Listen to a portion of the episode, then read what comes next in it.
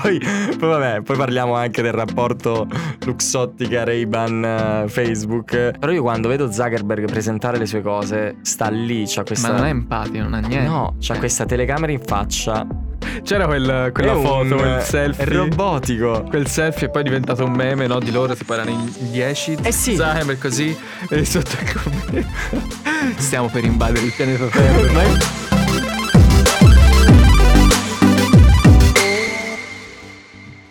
Buongiorno, buon pomeriggio, buonasera, buonanotte e benvenuti ad una nuova puntata di Startup Café. Qui è Federico. Ciao Marco, benvenuti. Ciao, non c'è bisogno di dire nome e cognome, però va bene. Chi l'ha deciso questo? Eh, no, dillo, okay. dillo, dillo. Eh. Ma nome e cognome, Federico De Santis e Marco Benvenuti. Benvenuti a questa nuova puntata di Startup Café. Oggi stiamo registrando, ma non sappiamo se questo video sarà pubblicato perché ovviamente poi dobbiamo fare... Io letterò per la pubblicazione. Io no, io non... Io sono ossessionato dalla perfezione, quindi se c'è qualche problema non, non sono convinto, non sono convinto. Va bene, ma mh, mm, andiamo un attimo subito al punto.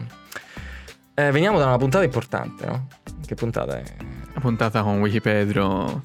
Eh, ti ha, come, come, come, ti sei sentito dopo aver fatto questa puntata? Dopo aver pubblicato per la prima volta un video su YouTube? Eh... No, allora è stato, dai, figo, figo perché è la prima effettivamente intervista con qualcuno che abbia più di 300 follower, come Mario Miletta, appunto.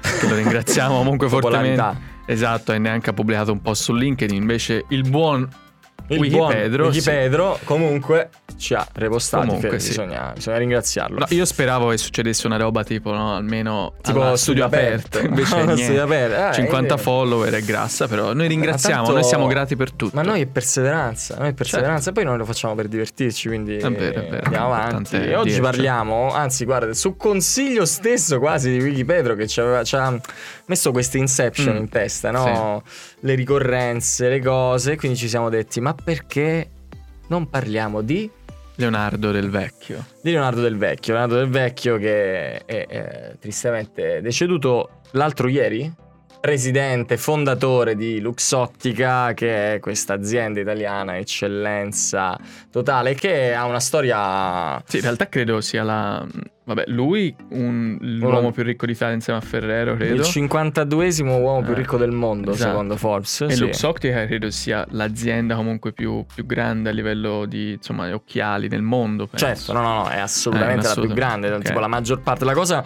che mh, mm, non tutti sanno è che la maggior parte degli occhiali che noi vediamo in, in faccia alla gente, sì. no? Oggi infatti abbiamo gli occhiali, io li ho tolti perché mi confondo. E la maggior parte degli occhiali che vediamo in, in faccia alla gente sono di Luxottica, anche se noi vediamo Ray-Ban, anche Ray-Ban. se noi vediamo eh, Persol, anche se noi vediamo Oakley, anche se, se noi vediamo contattare per la pubblicità, esatto, eh, noi esatto, accettiamo esatto, siamo qua. Di eh, Prada, un sacco di roba, sacco, tutti di Luxottica, tranne i miei, tranne i miei che sono presi sul Zalando, che sono tarocchi, perché io ho una filosofia di vita che è quella di non prendere mai occhiali buoni, perché okay, cioè, io li, li perdo, perché io li perdo. E, mm, Classico. Però questi non li perdo mai. Anche io li perdo. Avevo dei Ray-Ban, ma non li perdo mai. Comunque, vabbè, bando alle ciance. Mm. E, e, quindi Leonardo del Vecchio, che ha una storia alle spalle che è una di quelle favole che ci piace Bello. raccontare. Oggi la faccio raccontare a te perché ti vedo molto. Quindi oggi stories. Oggi è stories, giusto? Stories. Oggi è rubrica storie. E si parlerà proprio di, eh, della storia di Leonardo del Vecchio, ma in generale di come è cambiato il mondo degli mm. occhiali, mm. anche grazie a Leonardo del Vecchio. Eh, parliamo di Leonardo del Vecchio. Anzi, no, no, no, no. Ah. no fammi Avevi un'altra idea? Ah, sì, io ti devo fare la domanda. Sì, fammi una domanda. Sì, però mm, prima di parlare. Eh, prima di parlare di Leonardo del Vecchio, no? eh. facciamo magari un primo excursus sulla storia degli occhiali in certo. generale, perché io comunque non lo sapevo alcune cose. Su cosa? Sugli cioè, occhiali? Cioè, effettivamente non avevo idea. Mm, cioè, non sono mai chiesto prima di oggi, ma gli occhiali quando sono stati inventati? No, neanche io. Zero, ed ed è, in realtà, è, ragazzi, è un, una cazzo di invenzione, si può dire. Eh sì. Si può dire, nel senso che gli occhiali, anzitutto a livello concettuale, eh, gli occhiali o occhiali da sole, innanzitutto gli occhiali nascono come protesi esterne da vista. Questo mi, fa, questo mi ha fatto cioè, ridere. Roba medica. Guarda. Esatto, io quando l'ho letto, cioè non l'avevo mai guardato in questa chiave, cioè protesi. come protesi esterne da vista, giusto, composte da montature e due lenti atte a correggere le alterazioni della vista. Ma chi oggi dice, guarda, c'ho una protesi in faccia? Cioè, non, no, eh, gli occhiali da sole sono invece un dispositivo di protezione individuale, proprio come le mascherine, i DPI che noi abbiamo imparato durante la pandemia. Quelli che non ce l'hanno quelli tuoi, chiaramente. Questa Mm, No, no, c'è un marchio, c'è, c'è un marchio, c'è, C'è? che, Eh, ok. vabbè, che si è cancellato, quindi Ah, forse, eh, forse era stato incollato. Eh, ed è un dispositivo di protezione individuale contro i raggi ultravioletti. Uh, dicevamo di storia, diciamo- dico soltanto una cosa, che i primi documenti veri e propri esistenti mh, intorno all'invenzione degli occhiali sono localizzabili in Veneto, non a caso in Veneto, non a caso perché poi ci parlerai di una cosa importante. E c'è un affresco dove c'è un, un tizio vecchio che, che cerca di guardare con questi occhiali tondi che è risalente al 1352 che è il diciamo rappresenta il cardinale Ugone di Provenza Mm. con, con questi primissimi occhiali dell'epoca 1300 tanta roba. No, 1300 io non, non l'avrei roba. mai detto, eh. però in effetti... Eh sì, sì, sì. quadri, Prima di quelli eccetera. c'erano le lenti di ingrandimento e poi hanno capito che queste lenti di ingrandimento in qualche modo si potevano poggiare sul naso e cercare di tenerle attaccate al naso. Quindi roba veneta. Roba, veneta, roba, Roba veneta. veneta. Ti ho dato Venezia. l'aggancio, prego. No, non, non ho idea di cosa tu voglia parlare. Di E? A- Agordo. Chi è Agordo? Come che è Agordo, Chi è? brother? Agordo, la città Dove, di, di lui? dove è stata fondata Ah, Luxottica, vabbè, sì, certo, ok, che è in ok. Veneto. Ok, ok. Ti vabbè. preparato. Non ci sono arrivato a quel punto. Ok. Non ci sono arrivato a quel punto. Della no, eh, biografia. esatto, della biografia. Quindi, Leonardo del Vecchio nasce No, però tornando, cioè nel senso alla storia degli occhiali, sì, ok, l'hanno inventata nel 1300, ma fino al 1700 n- assolutamente non c'era la, la roba delle stanghette, quindi era semplicemente un, Mm, probabilmente un coso che certo. ti appoggiavi su- Su- su. sulla faccia. E poi, diciamo, alla fine si sa, no, che ai primi anni del Novecento solo una piccola parte della popolazione alla fine usava gli occhiali da vista. Mm. Ad oggi ormai, al di là che sono chiaramente usati a livello fashion, Per brand, qualsiasi cosa. eccetera, quasi il 90% delle persone Sì. ha bisogno di occhiali da Sì, vista. sì, sì. credo Anche... Io avevo letto una statistica simile che diceva che il 70% degli adulti nel mondo, nei paesi industrializzati, alla fine Eh. diciamo, finisce mh, per l'avere bisogno di Protesi. occhiali, finisce per doversi mettere queste protesi. Quindi effettivamente si tratta Sì. di una cosa che è, è più di un accessorio, è più, cioè è una roba che uno si porta poi per tutta la vita. Cioè, Sì. tu, li, tu li hai pure, gli occhiali da vista, per esempio. Assolutamente. Comunque, diciamo, andando a parlare proprio di, di Leonardo del Vecchio, è una storia incredibile. Io, infatti, non sono arrivato ancora alla parte in cui, In cui del libro- che è tipo la più Esatto. importante. Sono arrivato al 30% di questo libro scritto da Tommaso Ebert, o non so come, come si Ebert, dice, giornalista, Ebert, insomma, te lo dico io, di eh, direttore o comunque una figura importante di Bloomberg nel Milano, che ha cercato un po' di ricostruire la vita di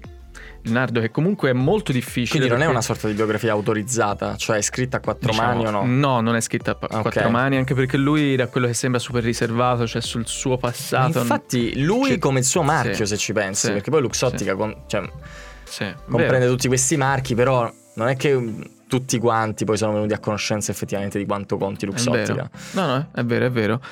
E quindi che è un libro molto bello, da quello che ho iniziato a leggere, consiglio, assolutamente, e parte un po' da- da- dagli inizi. no? Dalle origini. E la cosa, secondo me, più incredibile è che Leonardo era un orfanello, una specie di, di Oliver Twist, no? Immaginiamo Certo. un'Italia tra la prima e la seconda guerra mondiale. Eh, quindi una situazione un po' di, di ripresa, no? eccetera. Questa famiglia pugliese, il babbo, che si chiamava Leonardo. Fruttivendolo, credo- esatto. Fruttivendolo pugliese, sì, Fruttivendolo Leonardo. pugliese, Leonardo, eh, che si trasferiscono appunto a Milano e già avevano tipo tre figli.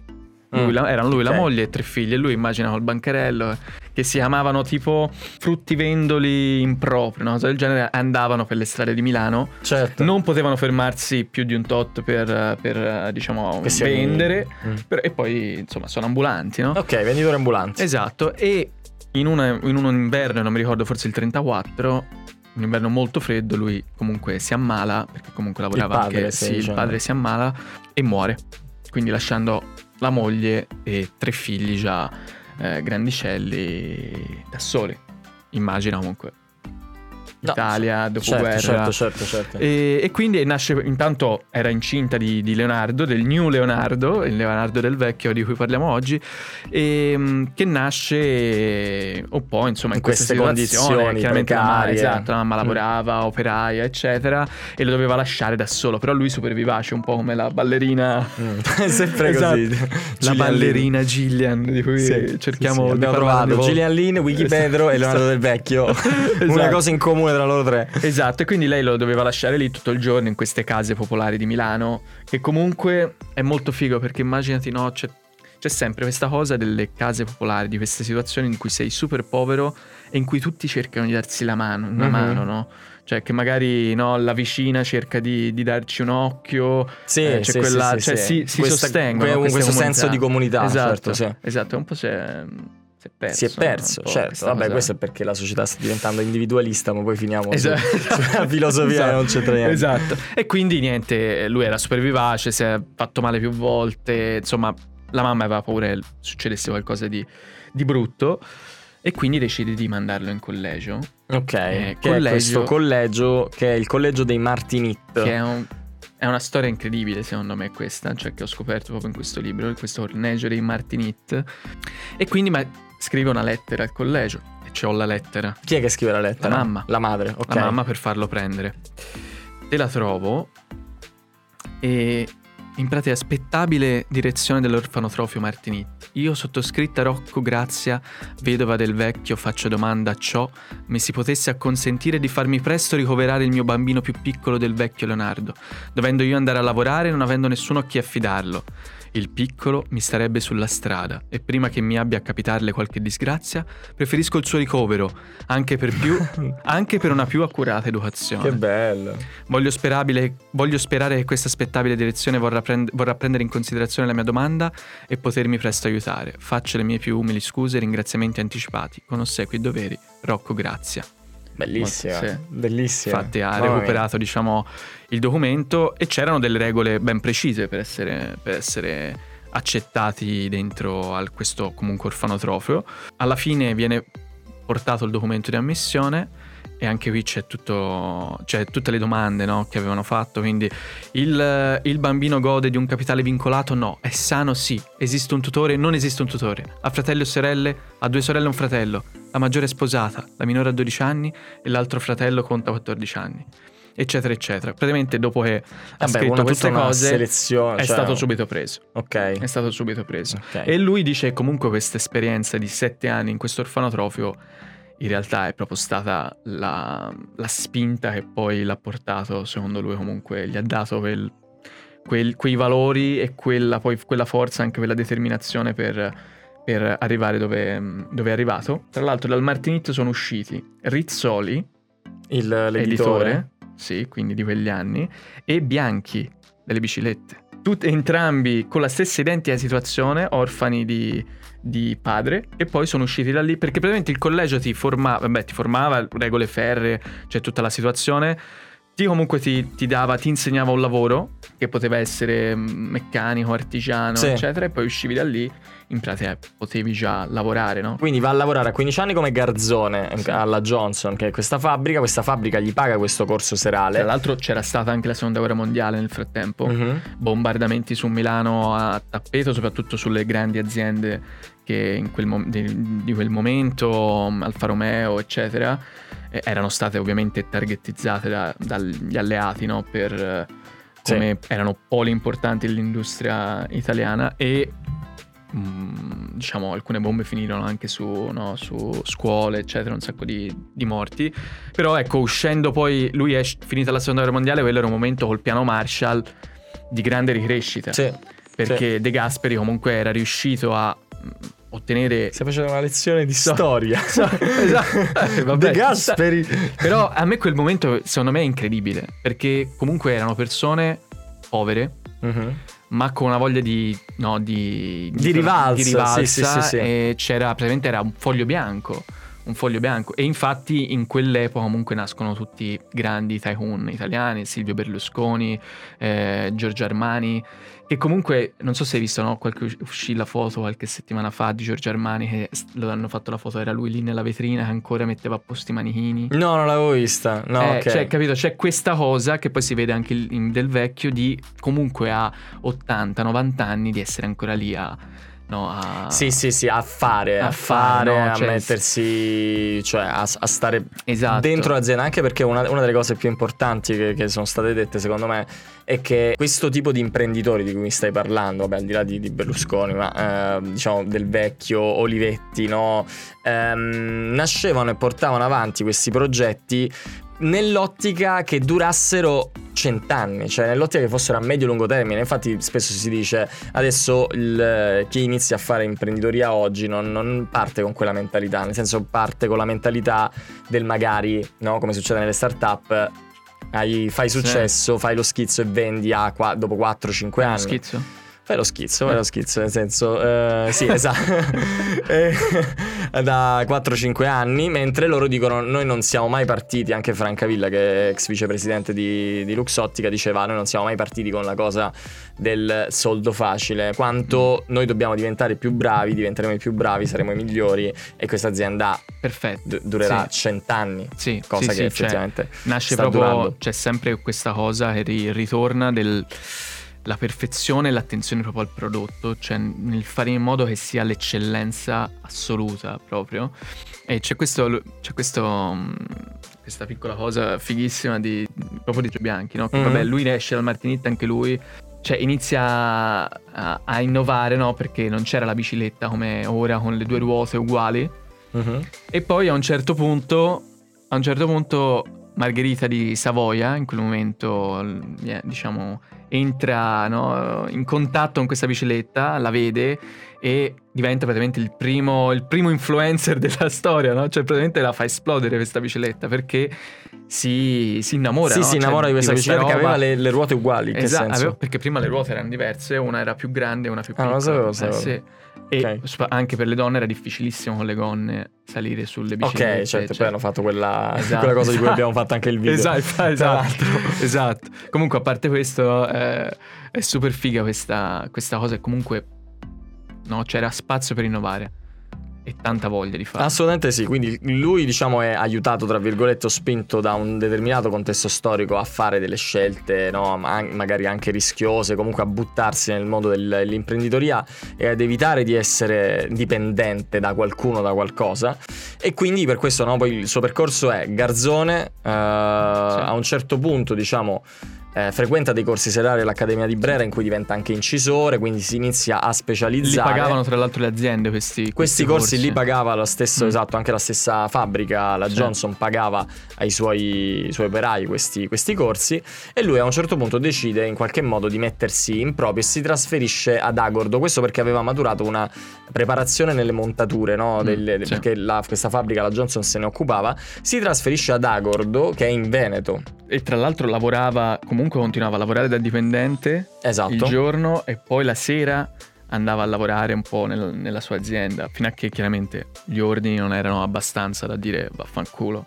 Però, Però ancora nella sua azienda lui, diciamo, in un certo senso era terzista, lui dice questa sì. cosa nell'intervista, cioè che lui produceva, no, fabbricava queste montature sì. uh, e poi le vendeva a questi sì, grossisti, praticamente questi... Sì, dei pezzi di, di, questi occhiali, però li faceva molto meglio certo. di tutti gli altri, quindi poi chi fabbricava gli occhiali diceva vabbè, non, non me li faccio io, li compro da lui, è bravo e poi anche insomma grandi player del settore si sono accorti. Si sono accorti di quanto sì. Luxottica fosse forte in questa produzione. Tra l'altro sempre per rimanere dentro questo contesto uno si può chiedere vabbè ma se non aveva una lira come ha fatto ad aprire eh, questa, questa, bottega? No? Il, ehm, in quel momento, ecco anche in questa situazione sì. di rinascita, eh, la comunità diciamo di Agordo aveva messo a disposizione gratuitamente dei terreni sì, a chi volesse aprire questo una... sindaco era sindaco abbastanza illuminato mm-hmm. siccome quel, quel, paese comunque era completamente eh,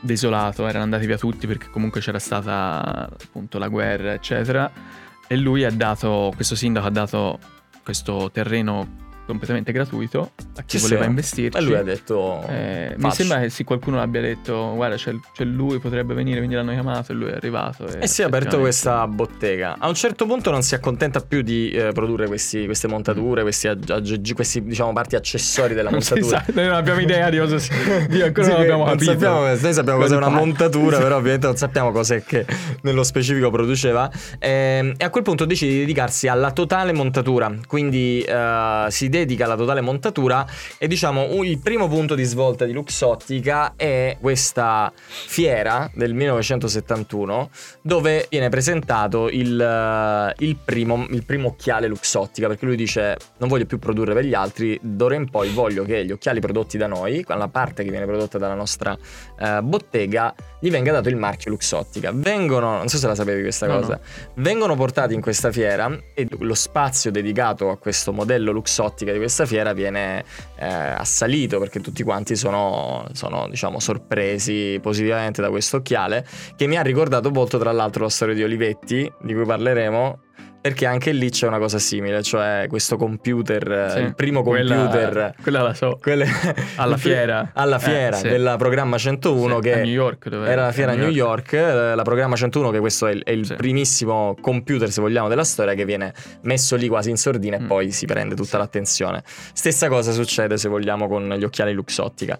Quindi da qui in poi l'azienda inizia a crescere. Nasce Luxottica un po' come marchio, uh, come, come, brand di occhiali, viene, fa un sacco di successo, però a un certo punto lui prende una decisione, uh, se vogliamo, molto innovativa, perché lui in quel momento, proprio nel momento in cui lui diceva, in questa intervista, diceva io ho sempre voluto non essere dipendente da altri, uh, tutto è, part- è partito dalla paura di avere un futuro condizionato da altri e lui dipendeva in qualche modo da questi grossisti, dai distributori, quindi mettiamo ogni anno gli facevano un ordine di un tot di montature e lui, per esempio, un anno, in sì. quella che chiamava la stagione del sole, che mi ha fatto ridere, perché evidentemente tra chi produce occhiali da sole chiamano la stagione del sole, sì. immagino l'estate, la primavera, primavera-estate. Dice, mi ha fatto un ordine di molto inferiore a quello dell'anno precedente.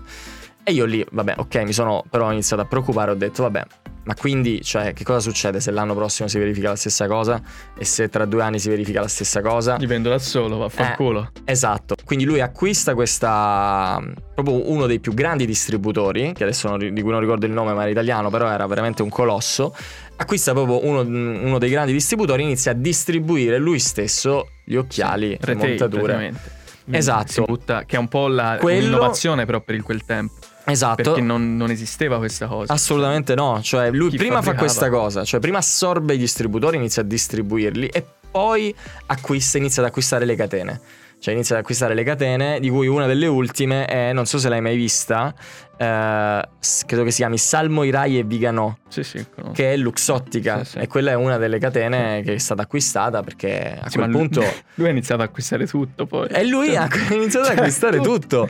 Cioè, il, lui ha creato veramente una produzione industriale degli occhiali, oltre ad aver capovolto un po' il concetto anche di occhiale come protesi, no? da, da protesi ad oggetto sì. di, di, design, fashion, sì. cosmetico questo sarebbe il modello di business di, uh, di Luxottica, cioè mangiarsi tutto il mercato mangiarsi se tutto. c'era uno che si affacciava, vabbè ti compra. Eh, esatto, però a livello tecnico questa cosa si chiama Vertical Integrated Business, che vuol dire un'azienda, e questa è, la, è la, diciamo, la strategia anche di Apple, un'azienda che mantiene il controllo totale dall'inizio alla fine, cioè quindi design, sì. produzione, logistica e distribuzione, fa tutto Luxottica. Perché impressione c'hai di, di lui da quello che hai letto? Ma lui e poi le persone che, che ho visto che, che, gli gravitavano intorno, veramente sono tipo... Uh, Vedete di questi santoni, queste persone d'altri tempi che hanno sempre il proverbio, l'insegnamento molto molto umile rispetto anche a molti imprenditori di cui ho ascoltato interviste, veramente, cioè questa è la cosa che salta di più all'occhio secondo me, cioè quando ascolti queste interviste di questi personaggi, cioè non si sono mai staccati dalle sì. loro origini di artigiani, se vogliamo, no? manuali. E, mm, e, questo lo vedi in lui, lo vedi in questo Francavilla di cui ho ascoltato un'intervista. C'è anche tanta severità, io ho percepito, nel senso, cioè di figure veramente anche, cioè da una parte chiaramente super uh, affettuose fra virgolette, verso i dipendenti, verso c'è cioè, proprio una sensazione di responsabilità mm-hmm. nel, come con Olivetti, no? Cioè, certo. Cioè, del, uh, ogni, ogni, persona nell'azienda deve fare qualcosa, deve essere, diciamo, deve lavorare per l'azienda e non per il proprio profitto, ma allo stesso tempo io non posso fare, cioè non posso, devo evitare assolutamente che le persone che lavorano per me abbiano no, problemi, eccetera. Sono una mia responsabilità e quindi no, io mi devo prendere cura di loro. Però ecco, ci sono dei valori per i quali cioè, no, no, è la classica rigidità, è la classica rigidità dei, dei valori tradizionali, cioè che, che in realtà è, è, positiva sotto certi punti di vista, soprattutto in, uh, se, se, guardi questo tipo di aziende, ma anche questo, questo, approccio del iniziare un'azienda affinché diventi leader eh, e duri cent'anni, ormai è una cosa che quasi non si... Eh, vabbè, questo anche perché secondo me sono cambiati, sono cambiate proprio le filosofie di vita, i valori stessi delle nostre generazioni, quindi non... Uh, in un certo senso uno non, non cerca nemmeno più di sistemare le sue generazioni future quanto di sistemare se stesso e poi vaffanculo. Sì, sì. Eh, mi sembra questa la filosofia attuale. Ma anche lui dice comunque la, la differenza che, ha, che, ha fa- che c'è stata tra lui e chi ha iniziato con lui è che molti si, si accontentavano della casetta al mare a Jesolo.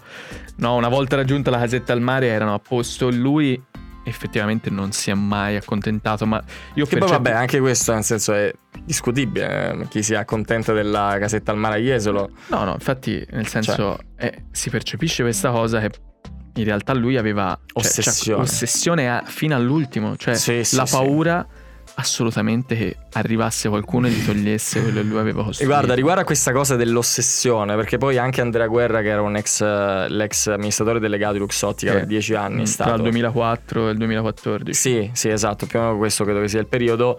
E lui ne parlava, parlava proprio di questa ossessione, se vogliamo, positiva di Del Vecchio e di questi altri personaggi, come dello stesso Francavilla, che diciamo vogliono essere i padroni, tra virgolette, del mercato, vogliono che il loro prodotto sia il migliore e vogliono continuare a innovarlo ancora di più.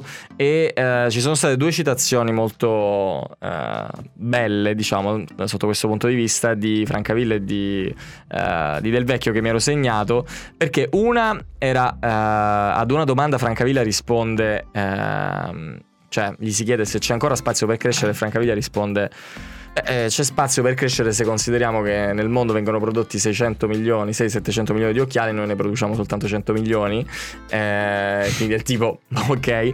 E quando invece a Del Vecchio gli viene chiesto ma hai rimpianti, questo si parla di un'intervista di due o tre anni fa, hai rimpianti riguardo a magari a come hai gestito la cosa o in generale nel passato, lui dice l'unico rimpianto che ho è quando vedo qualcuno per strada che ha un occhiale che non è mio.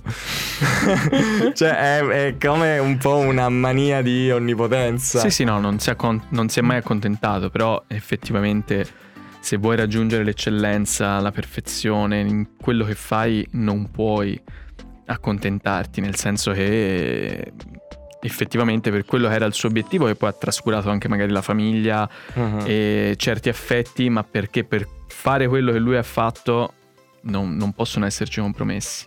Sì, sì. E sulla sua, sulla sua scrivania c'è, c'è scritto azzurro, c'era scritto in azzurro su sfondo argentato semplicità, trasparenza, chiarezza, umiltà. Queste parole sono il nostro segreto da sempre. Sembra tipo Marco Aurelio. Sì, cioè, sì, comunque sì, una frugalità anche in, nel. Semplicità. Semplicità, chiarezza, trasparenza.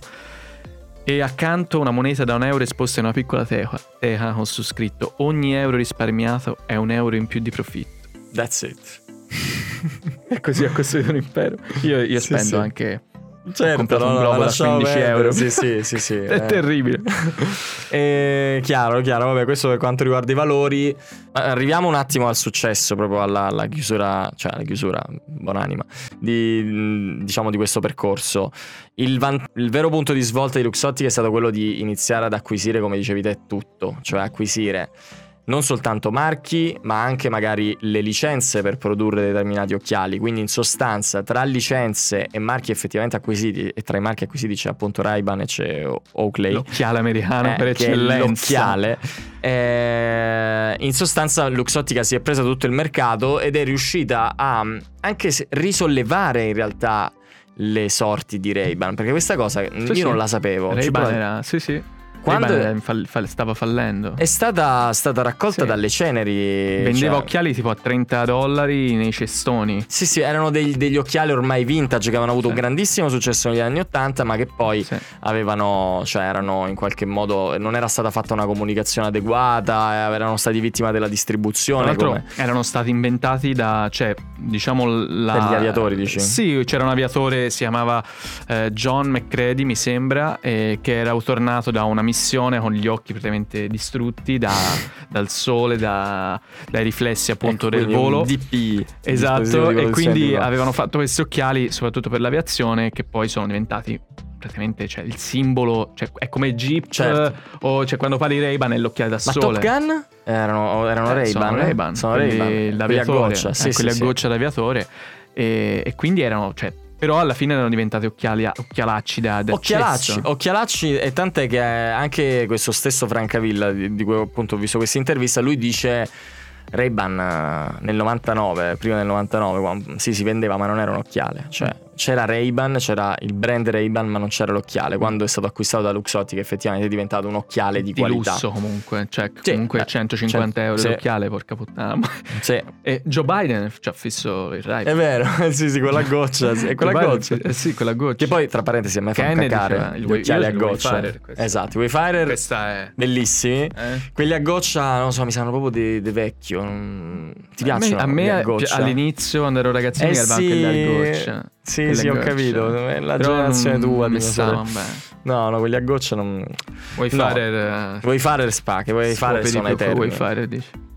Bene, comunque, visto che siamo in Startup Café e parliamo di innovazione, no, no, ecco, eh, facciamo una puntualizzazione sulla. No, non è che parliamo di scopare, perché ci sono arrivati delle critiche degli hater e non è che parliamo di scopare. Noi abbiamo fatto quella citazione a inizio. Chi, chi è stato l'hater? Ma no, poi ti dico, poi ti dico. C'è stata eh, una, una, piccola critica dicendo è, è facile dire scopare, ma noi lo facciamo perché eh, abbiamo fatto una citazione in tempi non sospetti sì, di un video no, di The Pills il... e che eh. tra l'altro è il fine in il qualche fine modo. Però Leonardo sono meno. Cioè è molto più profonda questa cosa di come può non è che Maccio Capatonda no, no, no, no, è proprio una roba sociologica. Sociologica, noi studiamo, psichiatrica, cioè, ecco. Non scherziamo. Noi, studi- noi, studiamo davvero, cioè possiamo, possiamo fare un confronto. E, e secondo te però Leonardo non era a scopare.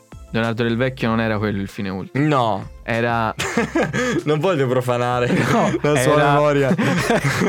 Secondo me era più sentirsi il, diciamo, avere un ruolo all'interno del, no, del clan, della tribù.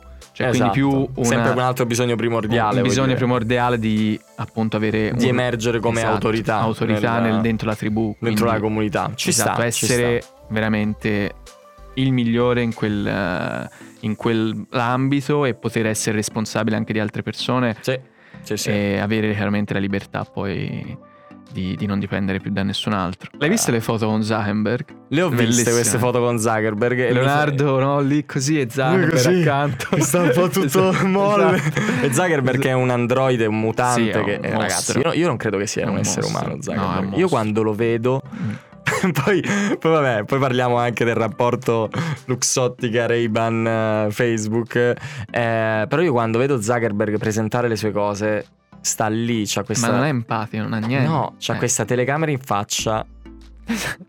C'era quel, quella è foto, un, quel selfie. È robotico. Quel selfie è poi diventato un meme, no? Di loro, tipo erano in 10. Eh sì. Zuckerberg così. E sotto il commento.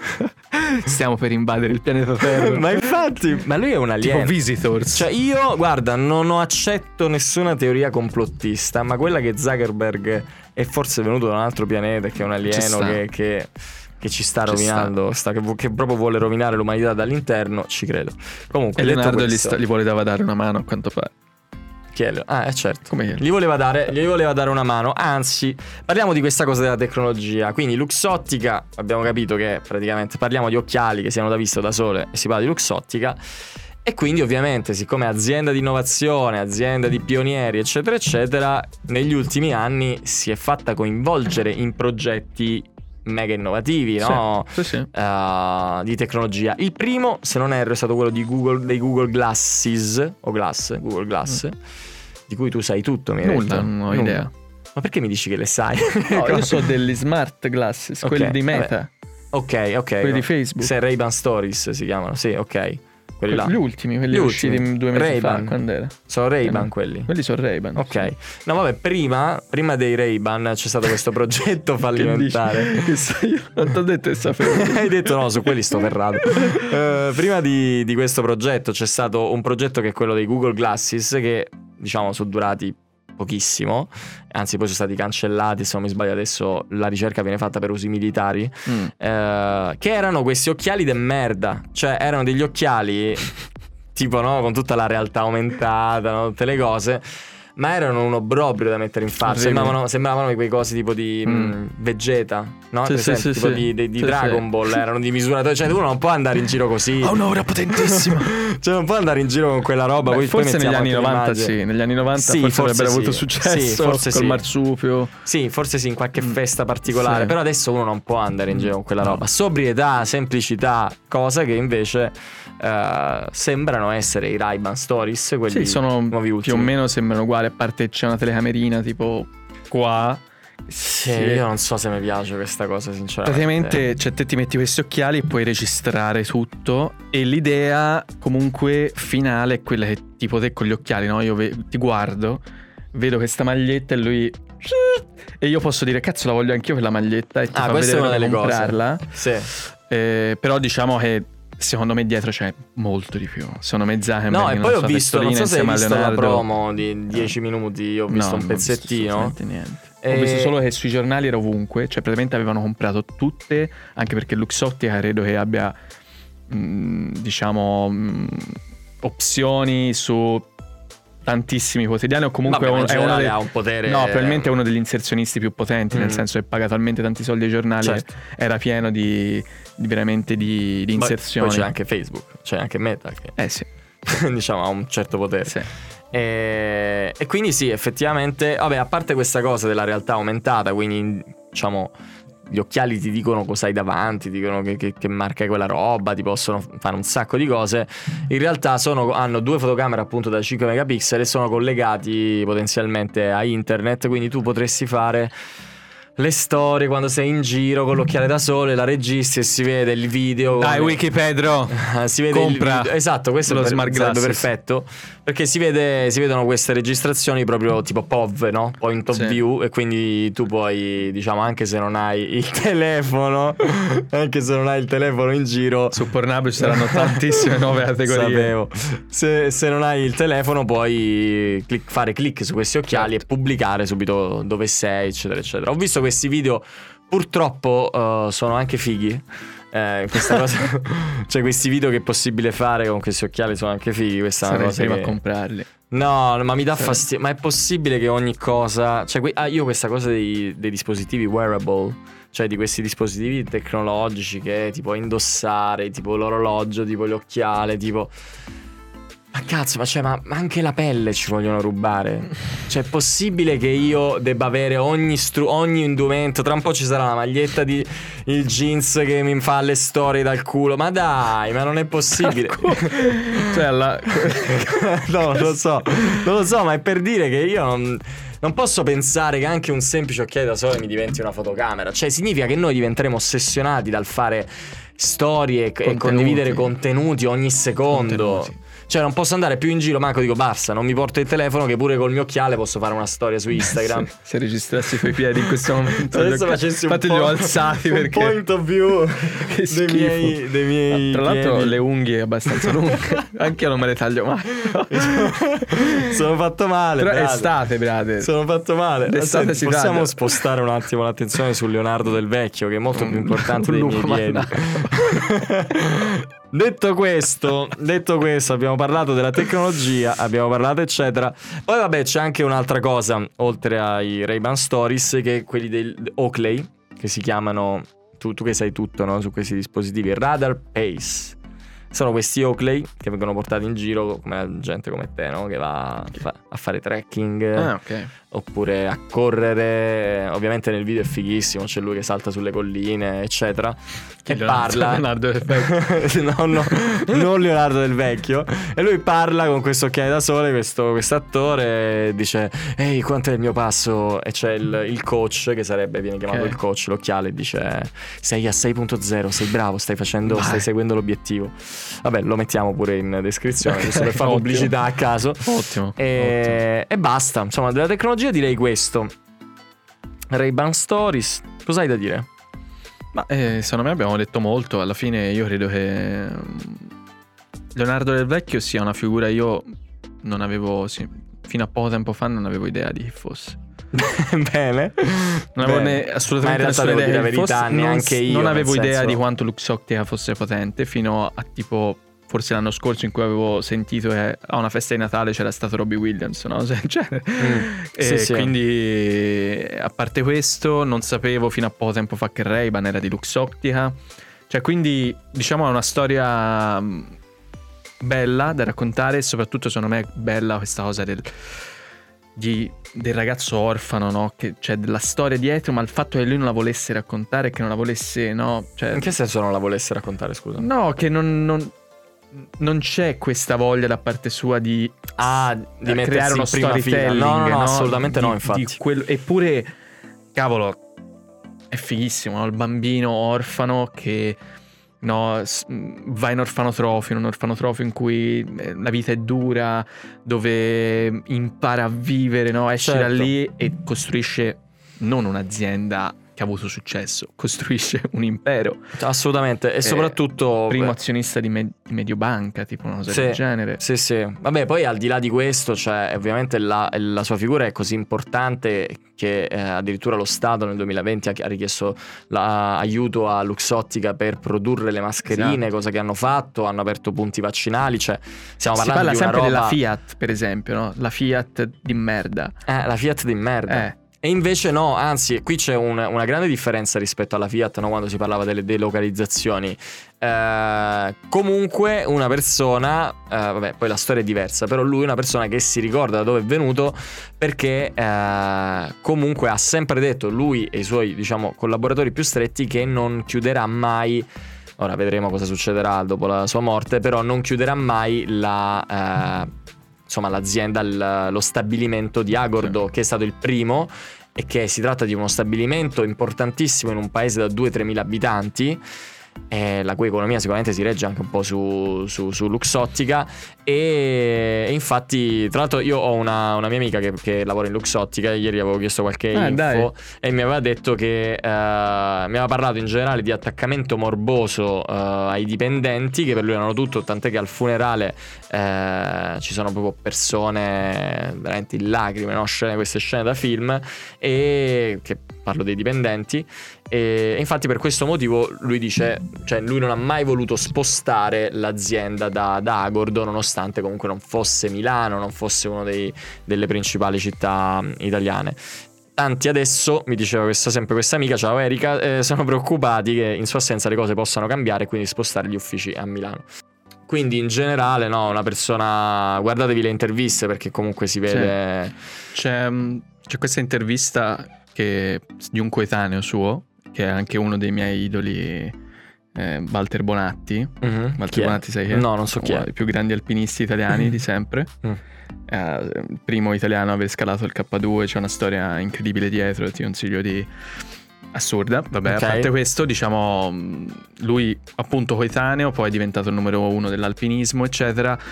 E racconta proprio di, cioè, secondo me dice alcune cose che rappresentano un po' no? eh, il perché queste figure del dopoguerra, questi personaggi abbiano sempre queste caratteristiche, abbiamo detto Armani, eccetera. Sono assolutamente figlio del, del mio tempo, no? figlio della guerra, ok? Cioè, c'è, c'è chi è passato attraverso i disagi della guerra riesce a superare tante cose nella vita. Lui spiega appunto eh, che partiva col primo treno del mattino, del mattino, per raggiungere Lecco, dove andava poi no, a fare alpinismo e, poi tornava a fare l'operaio. E, ehm, però era un modo per misurarsi, cioè per misurarsi dopo che, dopo le sofferenze subite, la povertà, eccetera, c'era la voglia, no, come abbiamo detto, di, di rivalsa, no? Mi sono creato da solo la mia ragione d'essere, un po' quello che abbiamo detto prima. L'ondata d'energia fu contagiosa, non c'era nulla di inerte intorno a noi, sacrifici e restrizioni erano finiti, un po' come ora il Covid, ma non è la stessa cosa. La crisi era passata, tutto era in movimento.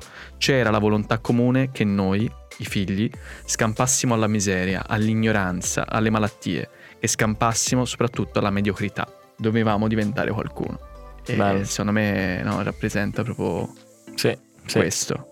Ringrazio Leonardo Del Vecchio. grazie eh, Leonardo. Grazie, eh. Ringrazio Luxottica, soprattutto perché adesso in un certo senso tutti possono indossare degli occhiali che, senza essere considerati sì. sfigati, perché prima no, io non so, quando ero piccolo, sai, in generale chi porta gli occhiali era un po' visto male, come chi portava l'apparecchio. Sì, se eh, ti mancano 8 o 10 so, di vista, sei comunque sembri una talpa quando ti metti un paio di occhiali. Vero, vero, soprattutto quelli, ancora peggio, però in generale se hai gli occhiali e se, se avevi gli occhiali sfigato. ora invece adesso addirittura la gente si vuole mettere gli occhiali con le lenti neutre per avere quell'oggetto, quell'oggetto quello di... diventa gli occhiali da vista neutri, semplicemente, perché non ho problemi di vista, ma mi metto gli occhiali Beh, che figo. No, quello è terribile terribile. eh sì, sì, lo, lo, vedo fare, lo vedo fare, lo racconta pure. Io una volta mi ero comprato quelli da vista e diventavano scuri al, al sole, terribile. Ah, come si chiama? Transi- transition. Non lo so come cazzo si chiamano. A me sembravano veramente rimanevano fighi ti... quando ero piccolo. Eh, lo so, ma poi torni dentro e ti rimangano mezzi in mezzi. C'è una roba sì, terribile. Sembri veramente uno sfigato. Okay. Va bene, eh, detto questo, Cosa direi che possiamo. Eh, vuoi dire qualcosa? No, no, no, no, no basta. Io, dai. io tagli... cioè, chiuderei su Bonatti perché veramente. Chiudiamo su Bonatti. Chiudiamo su Bonatti. Che... Guardati il documentario. Io non ho. Scusatemi se non ho detto niente su Bonatti, ma veramente mi si... ho avuto un ictus. Bonatti. Mi si è spento il cervello. Non sapevo, sapevo cosa dire. Mi ha... mi ha fatto riflettere molto. Guarda, diventerà anche il tuo idolo. Vai, Fidati di me. Mi leggerò questo libro di Bonatti e se lo leggeranno anche gli ascoltatori. C'è il documentario su sfide. Ah, sì, perché sfide, io quello su... stupido che esatto, guarda solo i video. C'è il documentario, però dopo è lui ha, mm. è riuscito a fare quello che ha fatto, quindi ha scalato cose che nessuno prima di lui aveva scalato. Anche noi scaleremo. Ha preso, ha mandato a fanculo tutti, è partito in giro per il mondo a fare cose assurde, quindi è andato nella savana praticamente da solo eh, a fare, sì esatto, ha visitato posti più sperduti del mondo, ha fatto in canoa. Cosa che vuoi fare tu da quello che ho capito. Magari ah. lo Yucatan, ok, non lo Yucatan, come si chiama il fiume? Sì, può essere lo Yucatan praticamente dall'Alaska al Canada su un kayak. cioè, da solo. Esatto, una cosa non Ma guarda che felicità è solo se condivisa. Eh, sì, infatti. È morto. no, aveva una moglie che amava mal- molto. Okay. Però era così. Però diciamo una figura veramente incredibile e ti innamorerai. Va bene. Come Leonardo, bene. tra l'altro, che. Che appunto, salutiamo. Ah, no, non salutiamo. no brava, è veramente brutta. Tagliamo. no, eh, come facciamo a uscirne da questa cosa? Persona. Eh... persona veramente che ci può insegnare tanto, sì, così come ha, fatto, come l'ha fatto Leonardo del Vecchio. Uh, e, e nulla. Detto questo, a noi è piaciuto parlare di Luxottica sì, perché veramente sì. ci siamo anche informati su Luxottica perché non Devo finire il libro. l'esperienza. Devo finire il libro. Si finirà il libro, finiremo di informarci e poi magari ne parleremo tutti insieme. Vi ringraziamo per averci seguito. Su vi... Telegram. esatto, sul canale Telegram. Vi ringraziamo per averci seguito e eh, vi diamo appuntamento alla prossima puntata. Ciao. Ciao. Ciao. Visto che sono in ritardo, devo farlo da tante puntate, saluto il mio amico Andrea Fauda che ci segue da, dalla primissima ora, da quando il podcast non era nemmeno online. Ciao Andrea, sei un grande. Ciao Andrea, sei un grande. Ciao. Ciao ciao.